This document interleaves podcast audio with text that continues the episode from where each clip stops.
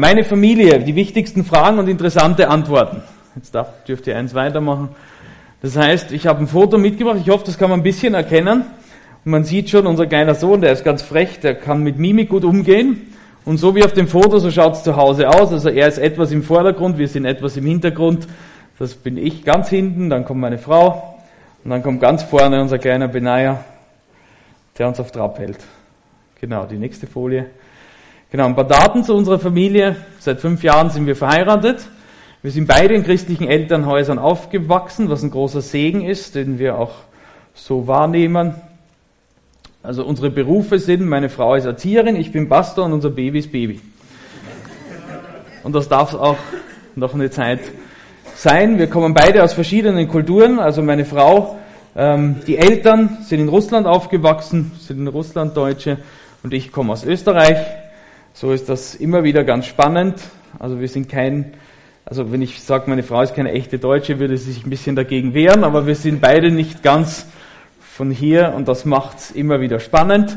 Dann habe ich unsere Geburtsdaten hingeschrieben. Ich bin 79 geboren, meine Frau 93. Das macht auch manchmal ein paar Spannungen und macht's spannend. Und unser Sohn ist letztes Jahr im Oktober geboren und ist jetzt knapp ein halbes Jahr alt, 2016.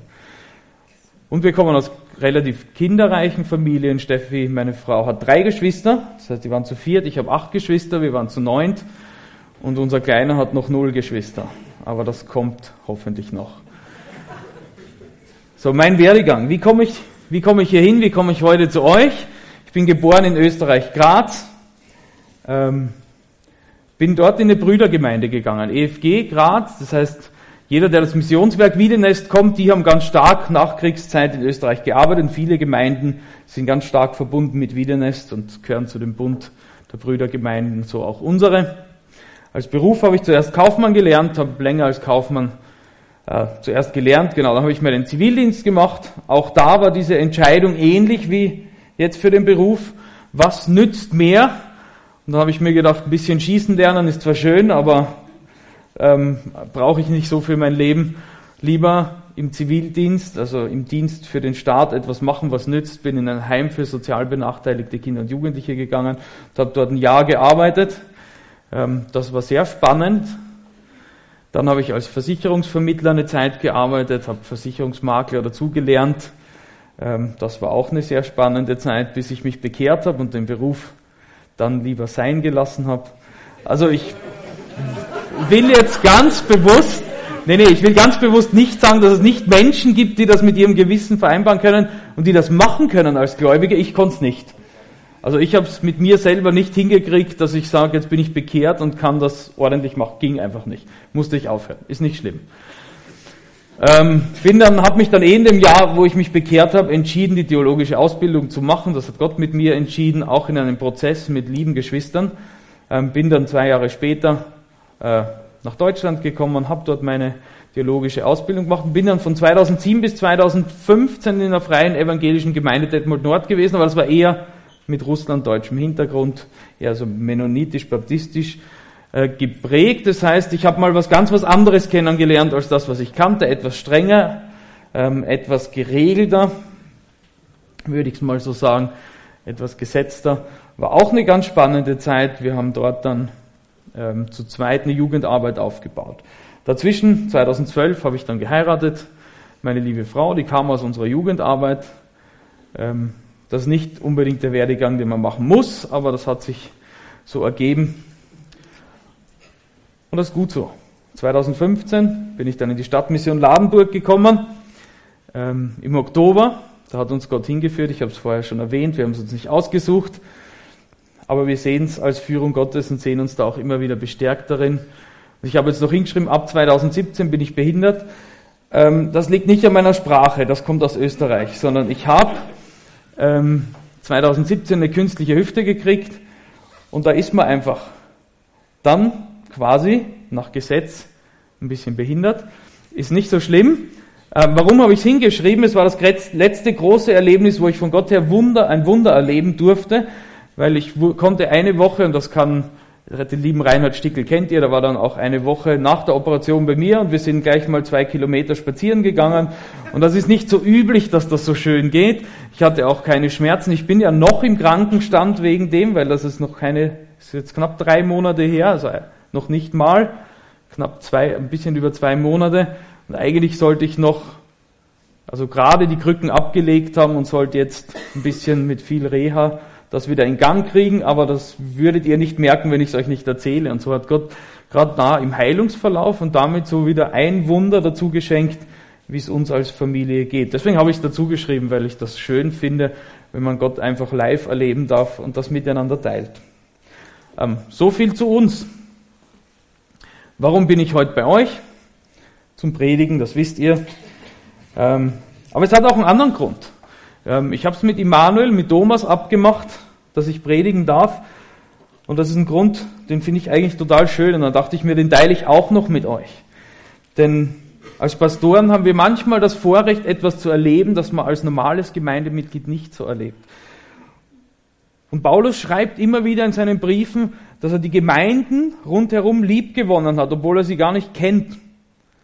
Und das ist vielleicht schwer, wenn man normales Gemeindemitglied ist. Aber wenn man Pastor in einem Verband ist und andere Pastoren anfangen, von ihren Gemeinden zu erzählen, man kriegt mit und man kriegt mit, dann gewinnt man eine Gemeinde lieb und man kennt noch keinen einzigen. Also ich kannte jetzt zwei, drei von euch.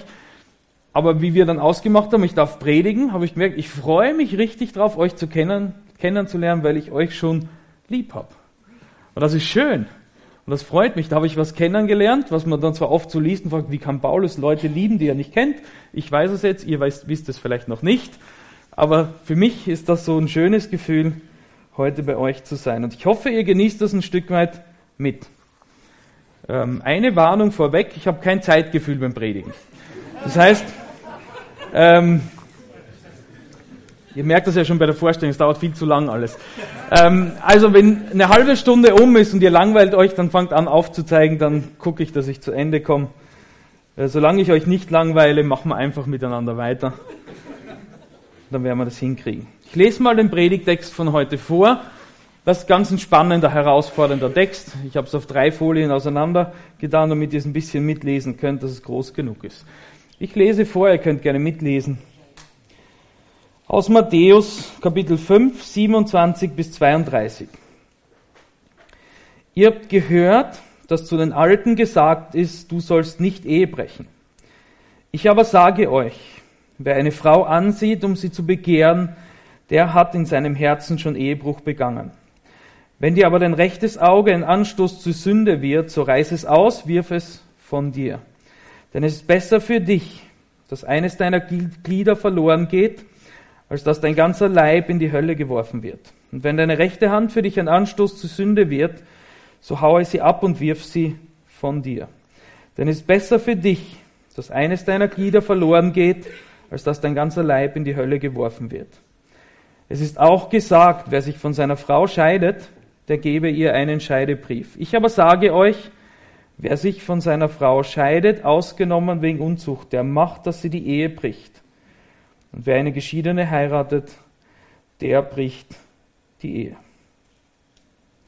Als ich den Text zur heutigen Predigt das erste Mal durchgegangen bin, da habe ich mich innerlich bei Thomas und Immanuel bedankt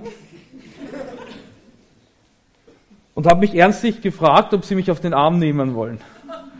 Das schon, schon eine sehr, ihr merkt das ja schon beim Durchlesen, sehr ein herausfordernder Text, ein schwieriger Text.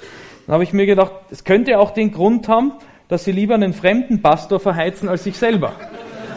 Das ist ja eine Möglichkeit. Oder vielleicht wollten sie einfach mal gucken, wie sich so der Neue im Verband macht, der von außerhalb kommt. Ich weiß es nicht zum Glück. Zum Glück wusste ich beim Termin, also wir haben den Termin vorher abgemacht, bevor sich die Einteilung fertig weiter vollzogen haben. Das heißt, sie haben mir nicht bewusst diesen Text gegeben. Aber er ist schwierig und er fordert uns ganz stark heraus. Und deswegen ist es für mich wichtig, dass wir jetzt einfach nochmal ins Gebet gehen. Es wird viel für uns drinstecken. Wir wollen offen zuhören, was der Text uns zu sagen hat. Und so bete ich mit uns nochmal, dass Gott uns wirklich ins Herz sprechen kann und das anspricht, was für uns heute dran ist. Ich bete noch. Danke, lieber Jesus, für diesen Text, den wir in deinem Wort finden dürfen, der herausfordernd, spannend und schwierig ist. Trotzdem wollen wir von dir und deinem Wort lernen. So mach uns offen. Öffne unsere Herzen. Lass uns nicht in Abwehrhaltung gehen, wenn wir Dinge hören, die uns nicht passen, sondern lass uns auf dich hören, dass du uns verändern kannst, uns bewegen kannst und du in unserem Leben eingreifst. Dort, wo es noch nicht so ist, dass du dich darüber freuen kannst. Amen. Wir machen jetzt auch die Bergpredigt durch in unserer Gemeinde und haben auch den Start letzte Woche gehabt. Und der Start war, ich glaube, den Pharisäern hat es auch die Nackenhaare aufgestellt, wie Jesus ihnen das erzählt hat, was er ihnen da in der Bergpredigt erzählt hat. Das war ganz schwierig für sie, denn es war ganz stark gegen sie. Und es ist ein fortlaufender Text, der ganz spannende Dinge für uns bereithält, die oft ineinander greifen.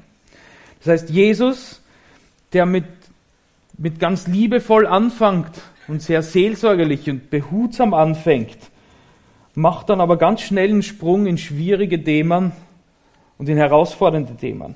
Und ein Thema davon hatte die letzte Woche und das will ich noch, noch mal kurz aufgreifen, um es mitzunehmen, weil das für unseren Text heute genauso relevant ist. Und es ist der Abschnitt, genau, der Vorabschnitt Matthäus 5, 21 bis 26. Ich lese ihn gar nicht vor. Ähm, ihr habt ihn letzte Woche gelesen, ihr habt ihn wahrscheinlich alle noch besser im Kopf als ich. Und da kommt ein ganz wichtiges, da kommt ein ganz wichtiger Gedanke dabei heraus. Denn Jesus predigt bei der Bergpredigt Dinge, die noch nicht so offensichtlich waren aus dem Alten Testament oder manche, die sogar noch gar nicht aufgedeckt waren und zeigt ihnen den tieferen Weg und den tieferen Sinn hinter den Dingen, die Veränderung mit Gott mit sich bringen. Und gerade in diesem Vorabschnitt Matthäus 5, 21 bis 26 zeigt er uns eines. Es geht nicht nur darum, nichts Falsches zu machen, sondern es geht darum, das Richtige zu tun. Und das ist ein ganz wichtiger Ding, denn die Pharisäer haben das Vermeiden von falschen Handlungen gepredigt. Sie haben Gesetze gebaut, die noch um die Gesetze herum waren und nochmal um die Gesetze, damit man ja nicht was falsch macht. Das ist das, was sie gemacht haben. Das heißt, sie haben vermieden, das Falsche zu tun. Aber Jesus ist anders. Jesus fordert uns heraus, aktiv zu sein und das Richtige zu tun. Das heißt, auch nur das Falsche zu vermeiden, ist nicht gleichzeitig richtig. Jesus sagt uns, tut das Richtige. Ihr hattet das mit dem, wo es darum ging, wenn ihr Streit habt und ihr wollt opfern. Opfern war was Gutes. Das haben die Pharisäer auch weitergetragen aus den Opferritualen. Mich reinigen. Aber er sagt, wenn da aber zwischen dir und deinem Bruder noch ungelöster Streit ist, dann ist das jetzt nicht dran. Du hast zwar nichts falsch gemacht, aber du musst zuerst das Richtige machen. Und mit dem Gedanken gehen wir in den nächsten Abschnitt hinein. Es geht nicht nur darum, Falsches zu vermeiden, sondern es geht vor allem auch darum, das Richtige zu tun. Und der nächste Abschnitt, den wir heute gelesen haben, der teilt sich in drei Punkte oder in drei Abschnitte ein. Wir haben drei Teile. Das erste fängt an mit dem Praxisbeispiel Ehe. Wir haben schon gehört, es geht ums Thema Scheitern und in meisten Bibeln ist es mit Ehe und Ehescheidung überschrieben, aber darum geht's eigentlich nicht, sondern es ist nur das Beispiel, anhand dessen Jesus erklärt, wo man scheitert oder wie man scheitern kann. Das heißt, das erste, der erste kurze Abschnitt, die ersten Verse gehen ums Praxisbeispiel Ehe, wie man scheitert oder was Scheitern ist. Der zweite Punkt ist dann das Richtige zu tun, Umgang mit dem Scheitern. Und der dritte Punkt ist das Falsche zu tun, wieder aus dem Praxisbeispiel der Ehe. Wie sollte es nicht laufen?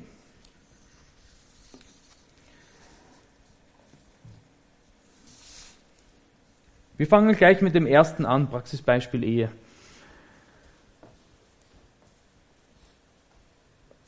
Das war jetzt eins zu weit. Ich wollte die nächste noch nicht haben. Ist nicht schlimm. Es ist ja immer ganz wichtig, man hört am liebsten Leuten zu, die Experten bei etwas sind. Deswegen stellt ihr Prediger an und hört den Predigern zu. Deswegen bin ich als Prediger angestellt und da hören mir meine Leute auch zu. Und eine Expertise, die ich in meinem Leben gesammelt habe, ist Scheitern. Also da bin ich euch sicher in vielen Dingen voraus. Wahrscheinlich. Und es fing damit an. Ich habe erzählt, ich habe acht Geschwister und ihr kennt meine Familie nicht. Aber die sind sehr intelligent und die sind sehr fleißig und die sind sehr gut in der Schule.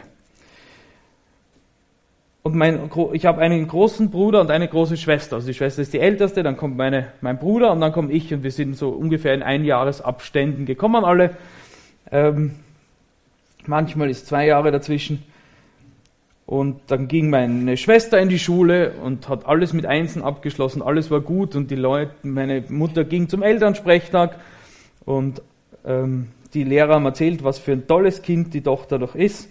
Und dann ging mein Bruder in die Schule und er kam mit lauter Einsen nach Hause und meine Mutter ging zum Elternsprechtag und hat gehört, wie toll ihr Sohn doch ist und wie leicht das doch alles geht. Und mit derselben Erwartung nach zwei Kindern ist sie dann zum Elternsprechtag von ihrem dritten Sohn gegangen und hat erfahren, der hat keine Lust auf Schule, der legt die Füße auf den Tisch, sagt, ich mache nicht mit. Und die Lehrerin kann den armen kleinen Jungen nicht dazu bewegen, irgendwas zu machen. Und da war sie natürlich entsetzt. Und ich habe natürlich keine Einsen mit nach Hause gebracht, weil ich wollte ihr nicht zuhören, aber ich weiß davon nichts mehr. Aber so, so hat mein Leben begonnen.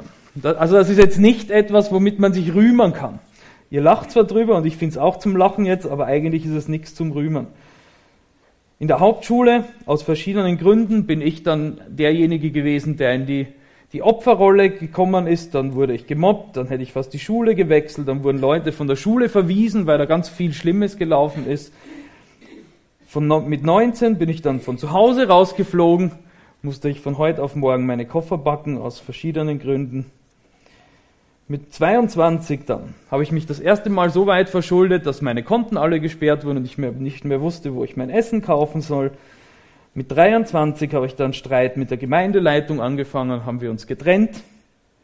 Nicht im Guten zuerst, haben wir dann bereinigt. Mit 23 auch etwas später habe ich alkoholisiert einen Unfall gebaut, das hat mir dann 10.000 Euro gekostet, mit Selbsthilfegruppe und alles, was man so aus Filmen kennt. Äh, mit 24, ich denke mal, dass ich damals dann so ein bisschen spielsüchtig war, das war dann schon als Versicherungsmakler, habe ich mehrere 10.000 Euro verspielt.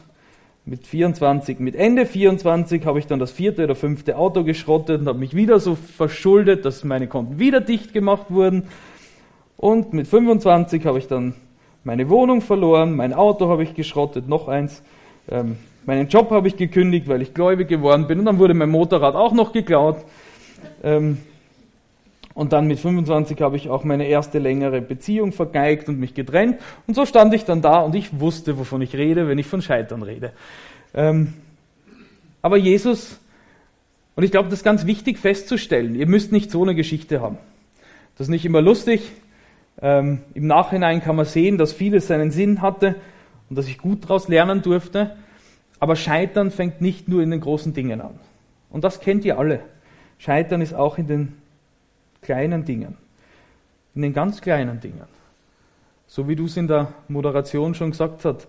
Dann redet man miteinander, man versteht sich nicht und man merkt, das fängt an zu belasten. Das ist das erste Scheitern. Oder ich habe Kinder und bin ungeduldig.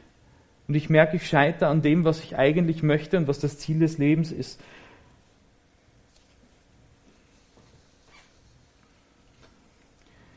Und Jesus steigt dort ein.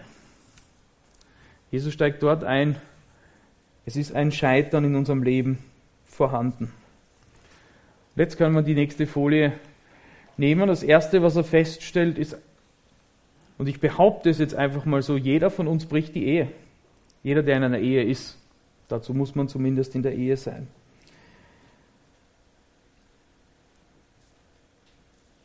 Ich komme gleich noch auf mehr. Lasst euch nicht rausbringen, wenn ihr denkt, das ist nicht so. Das ist jetzt noch nicht so schlimm. Aber wir haben hier eine Textstelle, die uns sagt, wer eine Frau ansieht, um sie zu begehren, der hat in, in seinem Herzen schon Ehebruch begangen. Und dieses Begehren impliziert einerseits das sexuelle Verlangen, aber impliziert einfach auch das Haben wollen, so wie wir es als Deutsche gern sagen oder die Kinder sagen, das will ich haben. Und das ist viel vor dem sexuellen Begehren, aber dort fängt eigentlich Ehebruch an, denn das Haben wollen, das anders ist als mein Partner, das kann weiterführend dazu führen, dass auch das in sexuelle Handlung, in sexueller Handlung endet. Aber dort beginnt eigentlich der Ehebruch. Und jetzt würde ich mal ganz behaupten, zumindest deckt sich das mit meinen Erfahrungen und mit meinem Leben, dass Männer wie Frauen Ehebrecher in dem Sinne sind. Denn wenn es mit Vergleichen und mit Haben wollen anfängt, dann wird den Männern von den Medien ein Bild von Frauen gezeigt, das meistens wahrscheinlich nicht mit deiner Ehefrau und mit meiner Ehefrau übereinstimmt. Und dann reicht wenn ich einmal drüber nachdenke, dass meine Frau halt nicht ganz so ist, oder man sich denkt, ja, so ist es nicht, und da vergleiche ich ja schon mit etwas, was ich kenne, und da beginnt dieses schon, ich habe etwas verglichen und damit ist das, was ich nicht habe, ja, höherwertig. Und da bin ich im Gedanken schon im Ehebruch, sagt Jesus. Und bei den Frauen ist es ähnlich, nur in anderer Weise, die gucken nicht so aufs Äußerliche. Aber da wird einem von den Medien der Ritter in der silbernen Rüstung vorgemalt und dein Mann, soweit du einen hast, wird nie so sein, nicht im Ganzen. Vielleicht hat er tolle Eigenschaften. Aber es wird dir irgendwann mal der Gedanke gekommen sein, wäre doch in dem einen Punkt anders. Und damit fängst du an zu vergleichen und anderes zu begehren. Und mit irgendwas hat sich's abgestimmt. Heute stimmt das oft nur mit den Fantasiebildern zusammen, die die Medien uns geben. Damals waren es reelle Leute, mit denen man verglichen hat. Und so ist eigentlich jeder, der verheiratet ist, schon im Ansatz ein Ehebrecher. Wenn du damit nicht, wenn du damit nicht dich identifizieren kannst, dann gehen wir einen Schritt weiter, zumindest glaube ich, dass bei dem zweiten Punkt, den wir uns anschauen, jeder, jeder dann im Boot sein müsste, denn es ist nur das Praxisbeispiel, das Jesus verwendet. Der nächste Punkt ist, jeder scheitert. Und das ist etwas, das Jesus einfach annimmt. Wenn wir weiterlesen, was Jesus sagt, sagt er nicht, wenn ihr scheitert, dann guck, ob es das Auge oder der Fuß ist. Sondern er sagt, wenn das Auge dich zum Scheitern bringt, wenn der Fuß dich zum Scheitern bringt.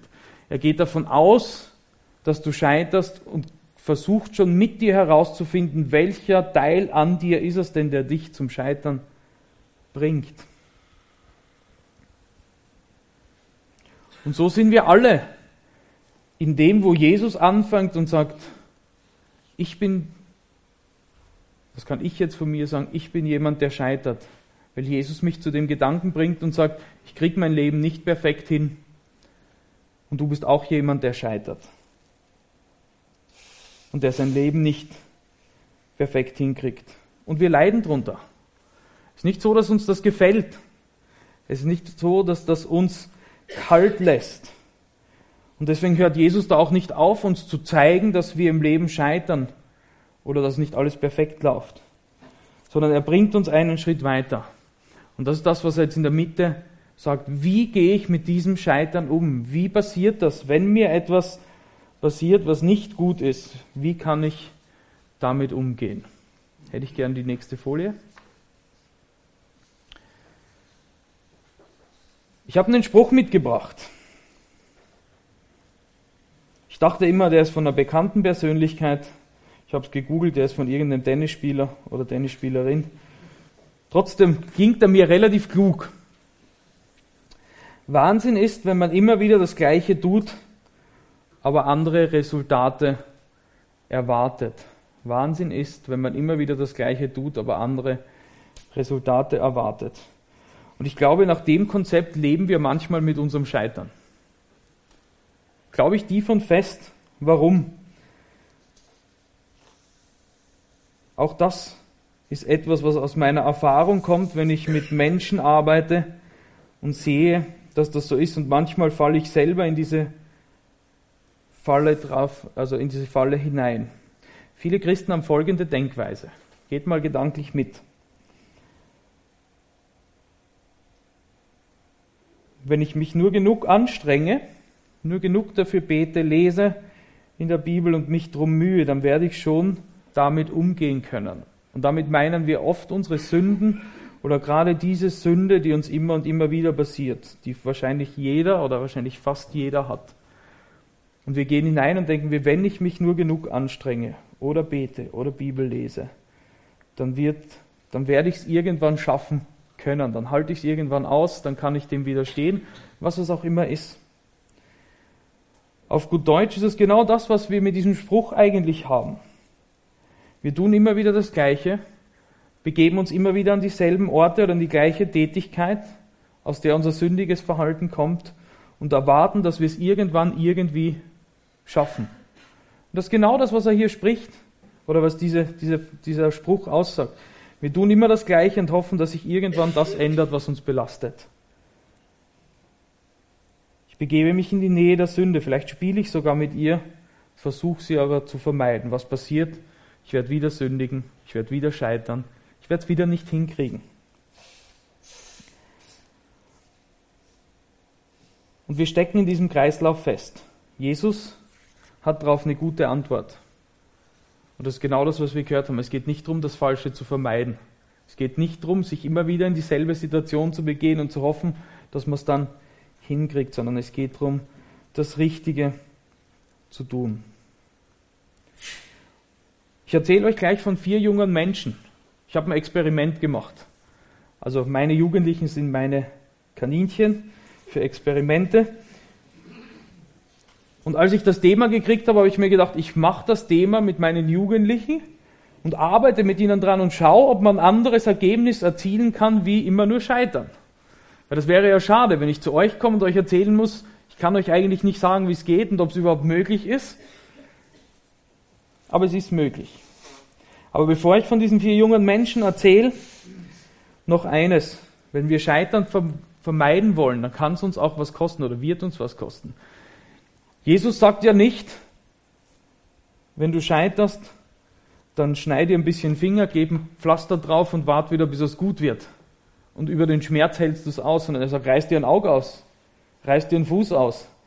Die sind nicht so wichtig. Viel wichtiger ist, dass du das Scheitern besiegst, dass du die Sünde besiegst, dass sich etwas ändert in deinem Leben. Und ich denke, jeder von uns, jedem von uns ist klar, dass Jesus damit sagen will, dass es was kosten kann und dass es etwas ist, das nicht einfach so geht.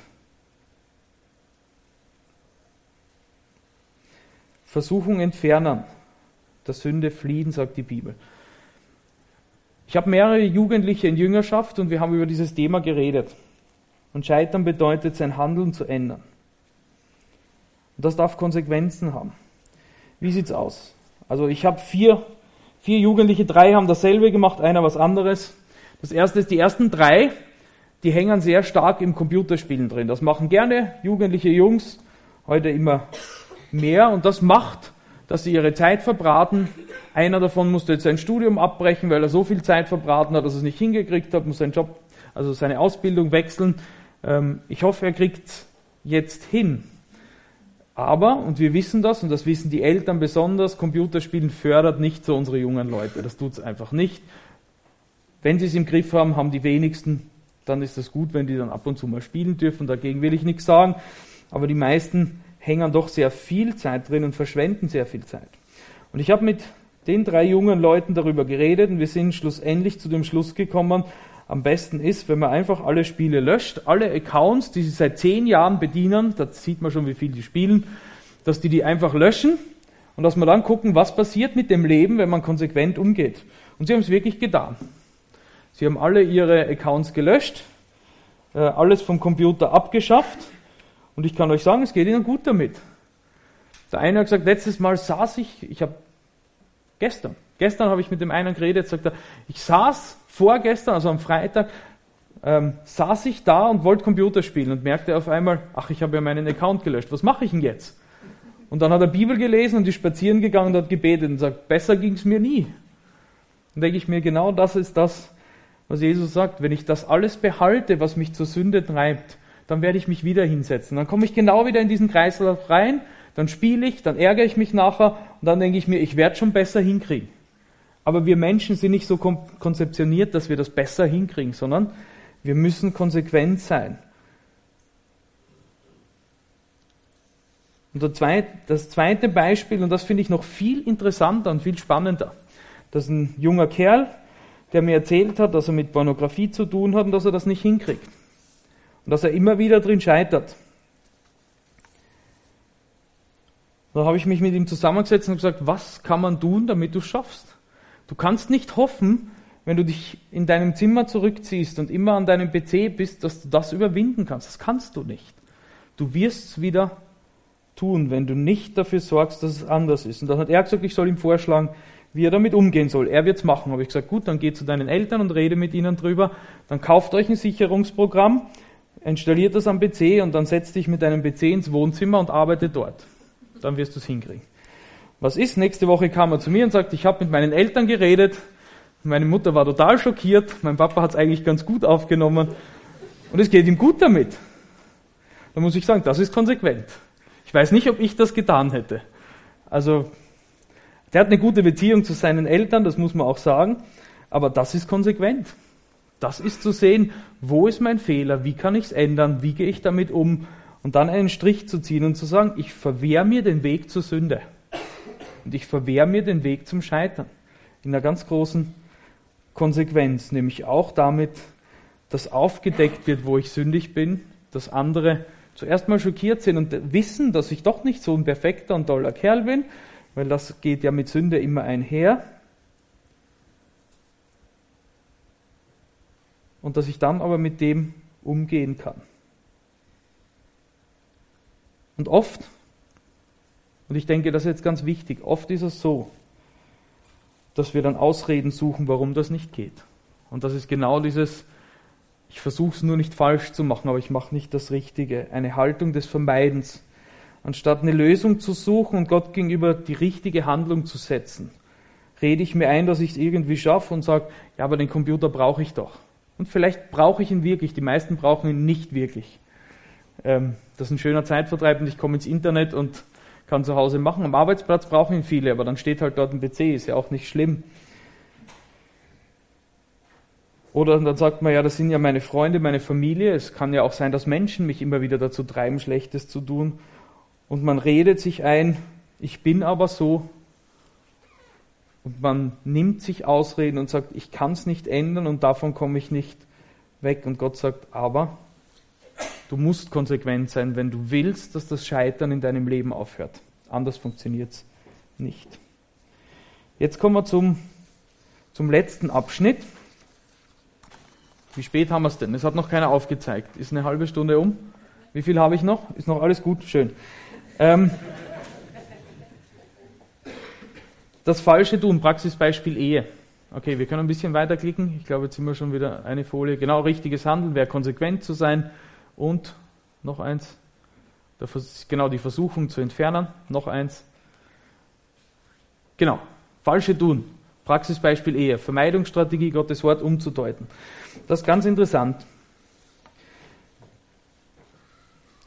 Wenn wir was Falsches tun, machen wir es oft mit dem, dass wir Gottes Wort umdeuten. Wir interpretieren zu unserem Vorteil, legen das Deckmäntelchen der Geistlichkeit drüber und reden das schön. Nicht immer bewusst, manche machen das bewusst. Und wir sammeln oder wir, wir nehmen die Bibel nicht so, wie sie ist, und die Bibel nennt das Herzenshärtigkeit gegenüber Gott, wenn wir das machen. Denn wir nehmen uns ein Ziel vor Augen oder wir sagen, so muss das sein und dann bauen wir uns unsere Argumente zum Ergebnis hin. Und so funktioniert es nicht. Denn wir sollen die Bibel lesen und aus dem, was die Bibel uns an Argumenten gibt, sollen wir das Ergebnis erkennen und nicht andersherum. Und oft sind wir so, dass wir das Ergebnis voraussetzen. Und genau in dieses Konzept fällt der Scheidungsbrief, den er uns hier gegeben, den er hier anspricht. Eine legale Möglichkeit zu suchen, um eine rechtmäßige Ehe zu trennen, um frei zu sein und wieder eine Frau zu suchen, die nach meiner Lust ist. Denn oft ist, wenn man streitet und lange in einer schwierigen Ehe steckt, und das kann immer wieder passieren, und meine Ehe ist auch nicht ohne Schwierigkeiten, dann verliert man vielen Dingen die Lust und dann kann es noch viel schneller gehen, dass ich sage, ich hätte gerne eine andere, das wäre doch sicher viel einfacher. Jetzt haben wir natürlich ein großes Problem vom Alten Testament her. Denn das Alte Testament gibt uns nur eine einzige Möglichkeit, wie eine Ehe legal getrennt werden kann. Und das ist, indem der eine Ehepartner unter einem Haufen Steine landet und für jegliche Art von sexueller Unmoral gesteinigt worden ist. Und dann ist der andere frei. Das ist so die einzige richtige Möglichkeit, die uns das Alte Testament gibt. Und damit zeigt uns schon das Alte Testament, dass eigentlich die Ehe unscheidbar ist. Denn alles andere gibt es von Gott her und von seinen Möglichkeiten nicht. gehe noch gleich ein bisschen genauer darauf ein, was Jesus hier sagt, denn wir haben eine schwierige Stelle, ich lese es nochmal vor, die hier zum Ausdruck kommt. Und da sagt er, es ist auch gesagt, wer sich von seiner Frau scheidet, der gebe ihr einen Scheidebrief. Ich aber sage euch, wer sich von seiner Frau scheidet, ausgenommen wegen Unzucht, der macht, dass sie die Ehe bricht. Und wer eine Geschiedene heiratet, der bricht die Ehe. Was meint Jesus damit? Das ist ganz wichtig. Das festzustellen, was Jesus damit meint, denn damit stellt sich natürlich die Frage, ist es möglich, eine Ehe zu trennen? Oder ist es möglich, eine Ehe aufzulösen? Und ich glaube, dass es nicht so ist. Und mein erstes und allereinfachstes Argument ist, ich nehme am liebsten das, wo Jesus das hinschreibt und warum Jesus das sagt und vergleiche das mal miteinander. Und das erste, was mir auffällt, ist, Jesus führt diesen Text ein, indem er sagt, jeder bricht die Ehe, also wird er nicht nachher sagen, und der, der, wo die Ehe gebrochen ist, ihr könnt euch scheiden lassen, weil dann würde er die Ehe für obsolet erklären, dann wäre sie überflüssig. Denn bei Gott ist Ehescheidung Ehescheidung, ob der sexuelle Akt vollzogen ist oder ich im Kopf Ehe brich, das ist genau das, was Jesus erklärt, dann ist die Ehe gebrochen. Wenn es darum gehen würde, dass in der Ehe sich einer veruntreut und damit die Ehe frei wird, der eine Ehepartner frei wird, dann hätte jeder das Recht, sich scheiden zu lassen und könnte jeder neu heiraten. Und das ist genau das, was Jesus nicht sagen möchte. Denn und das ist ganz wichtig für diejenigen, die in einer schwierigen Ehe stehen. Und ich habe schon gesagt, meine Ehe ist auch nicht immer einfach. Wir haben unsere ganz großen Herausforderungen in unserer Ehe. Aber Jesus hat eine, die Ehe geschaffen, einen Bund, der uns innerlich eins macht, der unseren Geist verbindet. Das ist eine unauslöschliche Verbindung, die Gott selbst in seiner Allmacht an uns vollzieht. Und die können wir nicht lösen. Egal, ob wir es machen wollen oder nicht. Ein Beispiel, um das zu verstehen. Wir als Menschen stecken in unserem Körper drinnen. Jugendliche haben heute oft schwer, sich selbst anzunehmen und sich selbst für richtig geschaffen zu sehen. Warum? Weil die Medien und die Gesellschaft uns ein Bild von Menschen gibt, das zwar nicht stimmt, aber das angeblich das Ideal ist. Und damit haben Jugendliche sehr häufig mit sich selbst an vielen Stellen Probleme, sich als gut geschaffen zu sehen vom Herrn, so wie sie sind. Und jetzt ist uns ganz klar bei diesem Beispiel, der Mensch muss lernen, damit umzugehen, denn er kann seinen Körper nicht wechseln. Und eigentlich ist es genau gleich mit der Ehe. Du kannst deinen Ehepartner nicht wechseln, denn du bist von Gott eins gemacht und damit musst du lernen, damit klarzukommen, auch wenn es schwierig ist denn du kannst es nicht trennen. Auch wenn ihr euch räumlich trennt und auseinandergeht und wenn ihr einen Scheidebrief unterschreibt und ans Amt geht und euch scheiden lässt, vor Gott seid ihr nicht getrennt. Das funktioniert nicht mehr. Was meint Jesus damit? Warum sagt Jesus außer wegen Unzucht? Es kann nicht heißen der Ehebruch. Das habe ich jetzt euch kurz erklärt. Es kann nicht heißen Ehebruch.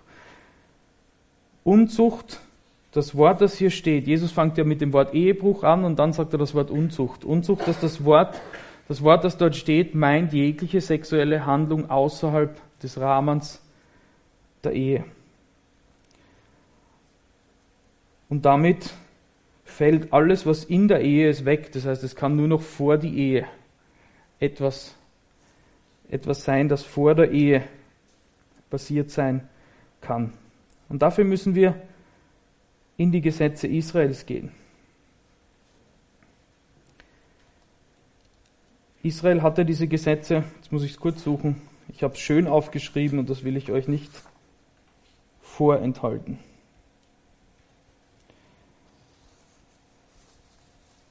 Wenn wir 5. Mose 24 lesen, ist es interessant, dass am Ende dieser Argumentation beim Scheidebrief es um Unreinheit geht.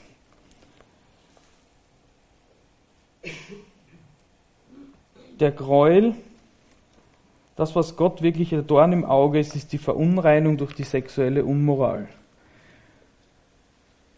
Die Verunreinigung im Volk Gottes durch sexuelle Unmoral wog schwerer als alles, als alle anderen Verunreinigungen.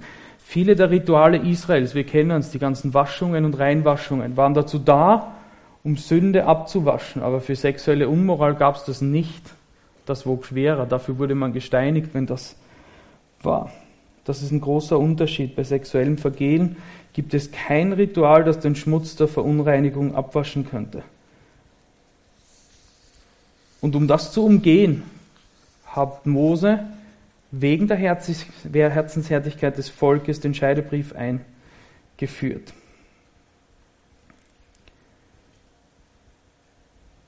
Aber, und jetzt kommen wir in die neutestamentliche Zeit, Jesus redet hier mit Juden. Und dort, wo eigentlich, und das kommt auch aus 5. Mose 24, wo voreheliche Unzucht entdeckt wird, ist eigentlich, sollte es den Tod desjenigen zur Folge haben. Und damit würde die Freiheit des einen Partners einhergehen. Das war die Möglichkeit im Alten Testament. Wenn der eine Ehepartner tot ist, ist der andere frei. Und aus dem Verständnis liegt der Text zugrunde. Jesus zeigt, dass die Ehe nur getrennt werden kann, wenn der eine stirbt oder wenn die Ehe rechtmäßig ist. Da aber für uns als Gemeinde die Gnadenzeit angebrochen ist, die Vergebung auch bei sexueller Unreinheit, das ist ganz interessant. Im Gegensatz zu dem, was fürs Volk Israel galt, da galt die Todesstrafe. Und Jesus zeigt bei der Ehebrecherin, dass das nicht mehr zum Tod führen muss. Das ist eine seiner Handlungen. Weil das ganze Konzept der Unreinheiten, der Rituale zur Zeit Jesu nicht mehr gilt. Nicht mehr so gilt. Warum? Was war der Grund, warum man in Reinheit vor Gott kommen musste? Oder warum man sich reinigen musste, um vor Gott zu kommen? Aber Jesus war jetzt da, um zu Gott zu kommen, haben wir die Übergangszeit, wo Gott persönlich auf der Erde war und man von Angesicht zu Angesicht das erste Mal ihm begegnen konnte. Und damit war rituelle Reinigung nicht mehr vonnöten. Und das ist in der Übergangszeit schon so, dass Jesus das in seinen Handlungen und in seinem Reden aufhebt. Und für die Gemeinde zählt es umso mehr. Somit entfällt für uns als die Gemeinde die Möglichkeit der Scheidung, weil wir niemanden steinigen können. Jeder, der rechtmäßig in eine Ehe geht, ist lebenslang in dieser Ehe unauslöschlich drinnen. Was ist dann das Richtige? Viele Ehepartner, und ich glaube, es geht vielen von euch so, da bin ich tief im Herzen überzeugt, mir geht es auch so, dass die Ehe nicht immer einfach ist. Es bringt dich was auf die Palme, was deine Frau macht, was sie redet, was sie tut, oder der Mann der nicht so ist, wie du dir das wünschst. Und dann geht es darin, nicht nur das Falsche zu vermeiden, sondern das Richtige zu tun. Das ist das, was sich durch diesen Text hindurchzieht, mit Jesus unterwegs zu sein. Und in 1. Thessalonicher 4, 3 bis 6, 3 bis 8 finden wir eine schöne Herausforderung. Jeder suche, den Partner zu gewinnen oder das sein eigenes Gefäß zu gewinnen. Da geht es um den Ehepartner in Heiligung und Ehrbarkeit. Und das ist genau das, was er sagt, das Richtige zu tun meint, das Herz des Partners zu gewinnen. Und das ist Gottes Wille. Die Ehe ist ein Konzept, das nicht nur zum Zusammenleben verpflichtet. Das wäre jetzt die Fehlervermeidung. Wir leben zusammen und dann machen wir halt keinen Fehler, weil wir zusammenbleiben. Das wäre genau das Gesetzliche dran. Sondern ist der Bund Gottes eingesetzt, indem er zwei Herzen untrennbar miteinander verbindet, unlöslich. Und in diesem Bund gilt es, das Herz seines Partners zu gewinnen. Das ist Gottes Wille, das schreibt er extra im Thessalonicher dazu. Das ist Gottes Wille, dass er möchte, dass wir das Herz des Partners gewinnen. Und damit, weil es Gottes Wille ist und weil er dahinter steht, ist es seine Kraft, die das immer möglich macht, egal wie weit wir in einem Punkt vorangeschritten sind und wie schwierig es in einer Ehe ist,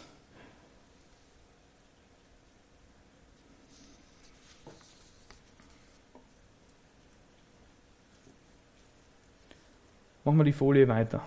Ich komme gleich zum Schluss, damit es nicht zu viel wird. Genau, der Scheidebrief war die Rückzug aus der Situation, damit ich nicht damit umgehen muss. Der richtige, das richtige Tun, Umgang mit Scheitern. Und das ist das, was Jesus uns mitgeben möchte. Das ist das, was ihr heute mitnehmen sollt, was mir am allerwichtigsten von heute ist. Jesus sagt nicht nur, macht nichts Falsches, sondern er sagt, fangt an, das Richtige zu machen, darüber nachzudenken, was das Richtige ist. Und das heißt, konsequent gegen die Sünde zu sein. Das heißt aber auch dort, wo mich Sünde immer wieder einholt, zu gucken, wo ist der Punkt, warum es mich einholt? Was ist die Handlung, die mich dazu bringt? Wo ist der Ort, der mich dazu bringt, dass ich in diese Sünde komme? Oder vielleicht die Menschen, wo ich mich dann mehr zurückhalten muss. Und konsequent das richtige Handeln suchen meint auch im Gebet zu sein und Gott zu fragen, wie kann ich damit umgehen? Wie kann ich dieses Handeln in die Tat umsetzen und was ist das Richtige? So wünsche ich euch beim Nachdenken, ob es jetzt beim Scheitern im Leben ist oder ob ihr gerade Eheprobleme habt, dass ihr euch hinsetzen könnt und sagt, ich will aufhören, nur das Falsche zu vermeiden. Ich will aufhören, so zu sein, damit ich ja nicht nur meine Frau oder meinen Mann reize, sondern ich will anfangen, selbst das Richtige zu tun, mich hinzusetzen, zu überlegen, wo bin ich eigentlich, wo ich nur noch Fehler vermeide und wo kann ich anfangen, das Richtige zu tun, um den ganzen Segen Gottes zu kriegen und Veränderung und Heilung zu erfahren. Und da habt ihr gute Pastoren, die euch da mitbegleiten können die euch hilfreich zur Seite stehen können und Tipps geben können. Wie kann ich sowas machen? Die euch im Gebet beistehen. Und dann bin ich mir sicher, dass ihr auch, so wie diese vier Jugendlichen, mit denen ich angefangen habe, dass ihr eine segensreiche Zeit erleben werdet, wo ihr merken werdet, Gott steht euch bei und geht mit euch einen neuen Weg, der in ein verändertes Leben führt. Amen.